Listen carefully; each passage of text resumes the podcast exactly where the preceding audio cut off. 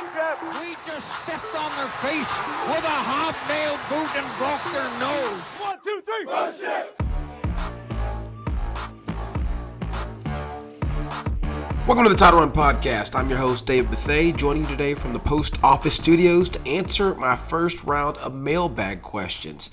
Starting with questions about the Atlanta Hawks and their recent moves, and the draft circus and free agency going on in the NFL concerning our Atlanta Falcons. If you're new to the podcast, please be sure to subscribe on iTunes, Spotify, or any major podcasting platform. Follow us on social media and email us, titlerunsports at gmail.com. All right, so Billy, do you have a drop for me that's related to mail sounds and like a you got mail drop from AOL? Something? Nothing. You you have nothing. Great. That's why we pay you what we do, Billy. All right. Anyways, so this first question comes from my main man Russ Mills, and it basically centers around the Hawks' progress under new coach Nate McMillan. But essentially, Russ asks, seeing the way the Hawks are playing now, do we believe that the Hawks tanked to get Lloyd Pierce out of town?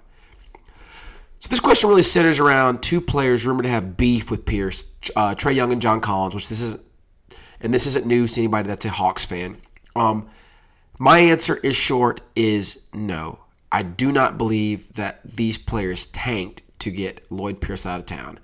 Uh, John Collins is playing for a contract, probably a max contract. He's already turned down reportedly a four-year, ninety million dollar contract. He's trying to get paid. Guys trying to get paid don't tank. Guys in contract years don't tank. And Trae Young, while there is good reason to think that he might have wanted Pierce out of town, considering that there's apparently some stories that Pierce did not advocate for Trae to make the Team USA basketball roster. And that word got back to Trae Young. And ever since then, he has been really opposed to Pierce's leadership. That's one of the rumors floating around. So it's easy to see how Trae, who knows that he is essentially untradeable and untouchable in the Hawks franchise, could do whatever he could to get his coach pushed out the door. It's not unreasonable. However, I don't think that narrative matches what I saw on the floor from him individually. Now, when you see how much better the Hawks are playing in fourth quarters and overall how much their execution has improved, it's easy to come to that conclusion. But when I see Trae Young taking charges in the fourth quarter of close games under Lloyd Pierce, I'm sorry, but nobody that's trying to get their coach canned is doing that. So I do understand why people might think that, but I just will have to say that that narrative does not match what my eyes saw as someone that watches nearly every game of Hawks basketball. So there's that. But this kind of leads into the second question, which was how much credit does Nate McMillan deserve for the turnaround? This is something Scott, the stat assassin, and I have been discussing over and over again. So McMillan has fixed one of the two biggest problems facing the Hawks. First one is the fourth quarter. He has increased Trae's minutes, fixed a lot of the rotational anomalies, like putting Clint Capela in the closing lineups, which Lloyd Pierce was not doing for the first two months of the season. Um, he's given us a lot less of Solomon Hill, Brandon Goodwin, and Skylar Mays in the fourth quarter. And some of that wasn't his fault because it was necessitated by the biggest problems the Hawks have had this year, which is health. And of course, the Hawks handed over the reins to McMillan the day before Bogdan Bogdanovich came back from injury and McMillan had a fully healthy Rajon Rondo and Gallinari when uh, Rajon was still on the team for the entire uh, you know 11 game tenure he's been our head coach. So he got better health and he fixed some of the encore problems. And as much as some of the improved play is a result of playing a weak schedule, the Hawks have played 11 games, Nate McMillan as coach, and only two of them have been against teams with winning records. So that's been part of why they've been so good there's still evidence that he's making a real impact. The Hawks' offensive rating since he took over is 117.2, which is number six in the NBA. Their defensive rating is 108.4, which is number five in the NBA. And they have a net rating of 8.8, which is second in the NBA over that time span. Now, again, there's factors there. Health has improved. They played a very, very easy part of the schedule. But having said that, Losing the teams that were not good was one of the things that got Lloyd Pierce canned. And I go back to that game in Cleveland a month ago, which was probably one of the death nails in his coffin. So overall, I think Nate deserves credit for getting the Hawks to play essentially up to what they should be at, which is around a 500 team. That's what we projected. That's what a lot of people projected for them preseason. That's essentially what they are. They are playing about at a 500 basketball level. I don't think they're as good as the stats over this short span indicate. I think they were drastically underachieving under Lloyd Pierce for a variety of reasons we've already discussed. And so I do think that Nate deserves some of the credit, although he's going to probably get all the credit when a lot of this progression and improvement was probably going to happen anyway when they started getting players back. So, this leads to another question I was asked. Matt Whitaker, you asked this one, and what do I think about the Rondo trade? And I was never a fan of the Rondo signing. I've been on record saying that. Scott's been on record saying that. You got an aging veteran who's good in the playoffs, not very good in the regular season. He's in decline, and he's and he's not a good fit with Trae Young because he can't shoot. So the Hawks essentially traded one declining vet that can't play with Trae for a better declining vet that can't play with Trae, And I'll take that. And Lou doesn't change the ceiling for the Hawks, but he's a, healthy, and B, a much better fit for the Hawks' second unit, where you can surround him with Cam Reddish, Kris Dunn, Solomon Hill, and other defensive minded wings, along with Gallinari, who's an offensive minded four, and you can have a pretty balanced lineup. And Ronald's like a shooting four, shooters around him with scoring. So playing him with a non-shooter like Kris Dunn whenever he came back was going to be non-tenable anyway. So I like this. I think he's a better fit for the Hawks. The Hawks don't truly need a backup point guard when you have Bogdanovich, Huerter, and either Williams or Kris Dunn sharing the ball handling. I think that works. We already saw some scenarios where you had Huerter and Bogdanovich sharing playmaking duties, and that actually worked pretty well. So I think this could potentially be a really, really good upgrade at the backup, and I'm doing air quotes here, point guard spot for the Hawks. Now, it needs to be said that this isn't 2017 Lou Williams. He's 34 years old.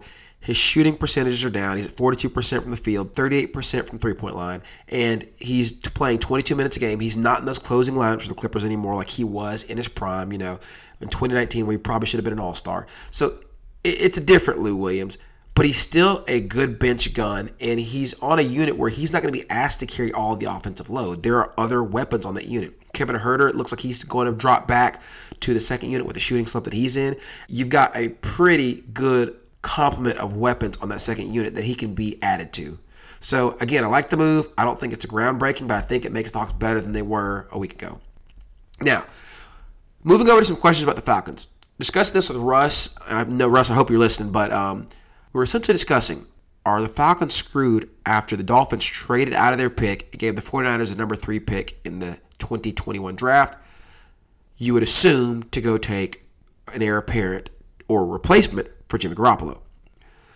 There's a lot of differing opinions on this. For my money, the answer is no. The rumors are that the 49ers like Trey Lance. And if that's true, that means that either A, the Falcons can grab Justin Fields at four, or the Falcons can trade with a team like the Panthers or Broncos to move to eight or nine, pick up additional picks, and let them take Justin Fields at four. And one of the things you have to ask let's say it's not Trey Lance that goes at three. Let's say they take Justin Fields. Well, then you're left deciding between Mac Jones or Trey Lance if you're the Falcons. And the question I would have is do you really want to take your fourth choice at quarterback with a top five pick? Drafting for need in that way is what's gotten the Falcons in the position they're in now. Trey Lance and Mac Jones, I think, are good prospects, but they are not top five prospects. Kyle Pitts is a better prospect. Patrick Surtain better, is a better prospect than either of them. I would even argue Caleb Farley's a better prospect. They are probably top 20 ish players, and you're taking them in the top five. That's not good value. And so, what I prefer to see, and what I hope happens, is that the Falcons can work out a deal with the Broncos where the Falcons drop down to nine, pick up the number 35 or 34 pick, I think, whatever the Broncos pick is in the second round, add a first next year, and also bring over Drew Lock.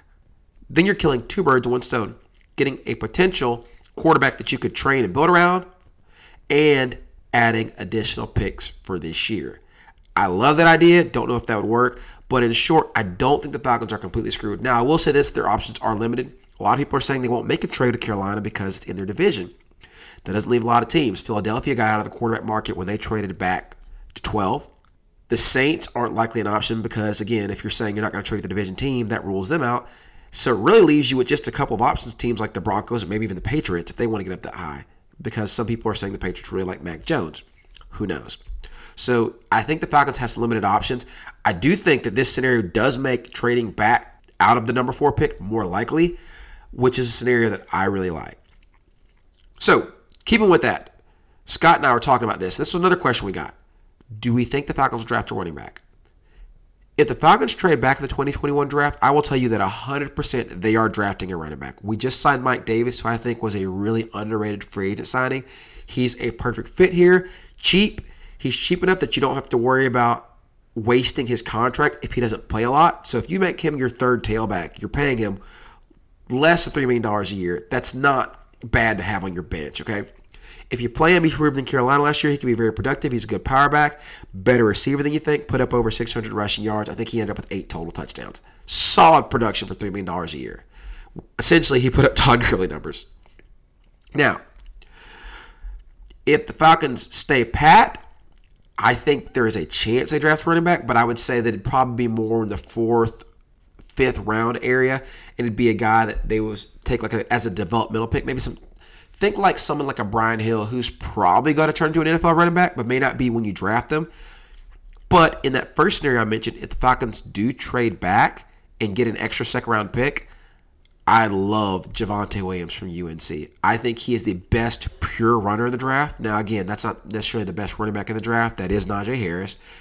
But I think if you're just isolating his ability to run the ball, I think that he may be better than I think he may be better than Najee Harris, and I think he is actually a better pure runner than Travis Etienne. I think he's got better vision.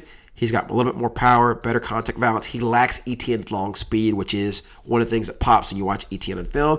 And I'd be happy with Travis Etienne, but I think Javonte Williams would be a really good fit. And he's actually a pretty underrated receiver as well. Moving along, been asked this question also. Kyle Pitts at number four. Is that too high? Is that a reach? Is he? Is it too? Is number four too high to take a tight end? Well, let me go ahead and let me go ahead and say this. Kyle Pitts is a unicorn. He, he he's not a tight end. He is a six-six hybrid moss machine. In over 100 targets at Florida last year, he did not have a single drop. He's probably going to run four, five, or better when he gets his official times with pro day. And honestly, if you were rating him as a pure pass catcher, Ja'Marr Chase and DeVonta Smith are good prospects who I think are both going to be good pros. But you can find a Ja'Marr Chase every year or two. Same with DeVonta Smith. They don't make them like Kyle Pitts. The last tight end that you could think of that came out with Kyle Pitts' profile, I mean, who is that? Vernon Davis? I mean, the guy was just a matchup nightmare. And yeah, there are tight ends in the NFL that, like, you know, you have Rob Gronkowski and prime Jimmy Graham and prime Travis Kelce right now, and even George Kittle, but none of those guys came in with this kind of hype. None of those guys did. Those, those guys, those guys weren't expected to be what they are or what they became. Nobody thought Travis Kelce was going to become the most prolific catching tight end ever when he was drafted. He was going to be a good tight end. This guy, we're saying, coming in, has the potential to be better than all of them. So you have to understand that when you're drafting Kyle Pitts as number four, you are drafting probably the second best offensive player in this draft after Trevor Lawrence maybe the second best player in this draft at Trevor Lawrence. You're getting him at four. So it's not a need. I think he would fix a lot of your red zone problems. I think he'd be an absolutely phenomenal weapon that would team well with Hayden Hurst. And I'm not sure that I would go that route, but is number four too high to take Cal Pitts? I say no.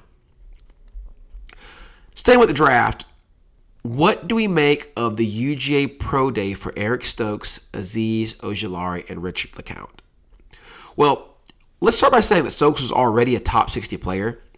Running that 4-2-40 just solidifies him as probably a top 45 player. And, and, it could even possibly be enough to get him up to CB3. You look at most people's draft boards, it's Farley and Surtain in some order. I actually like Farley a little bit more than Surtain. I might be in the minority there. Um, I think Farley has a little bit higher ceiling. I think Surtain has a much higher floor. But the CB3 is very much up for debate. Some people have it as Jaycee Horn, who I'm not the biggest fan of. I mean, I think he's a good prospect. I probably wouldn't take him in the first round. And that's where you could see this 425 help Eric Stokes project into the late first round, or early second round. And it wasn't just the 40 time that it, that came out of the pro day. People already knew Stokes fast. Um, it's that he weighed in at 194 pounds, which was heavier than Tyson Campbell, and measured 33 inches with his arms, which is about an inch and a half longer than the average draftable cornerback, according to mock draftable. So, really, really strong physical tools, elite athleticism. Oh, and he's got good film.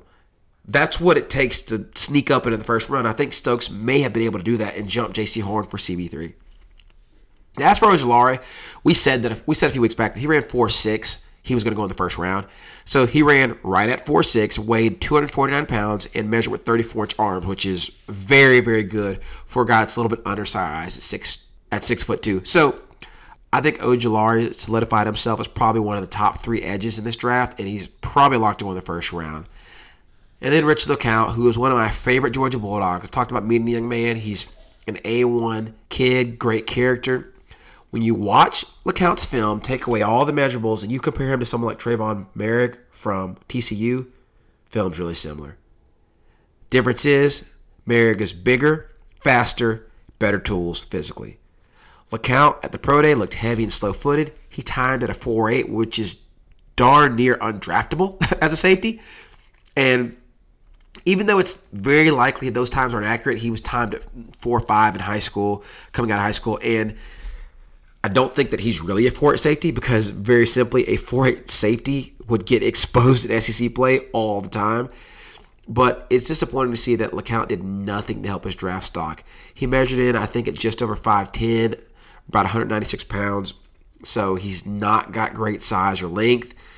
You knew he wasn't going to run great, but I was thinking he might run low 4.7, high 4.6. So running 4.8 was pretty disastrous for him.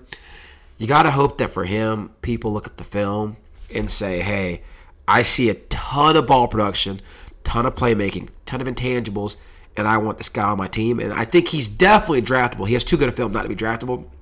But the idea of him being a day two pick, I think that's out the window. And you look at him being a mid to late round pick now.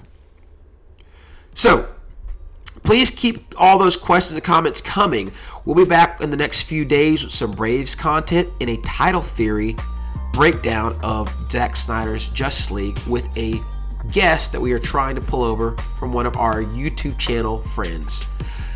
This is Dave Bethea of the Title Podcast. That's it for today. Thank you for listening.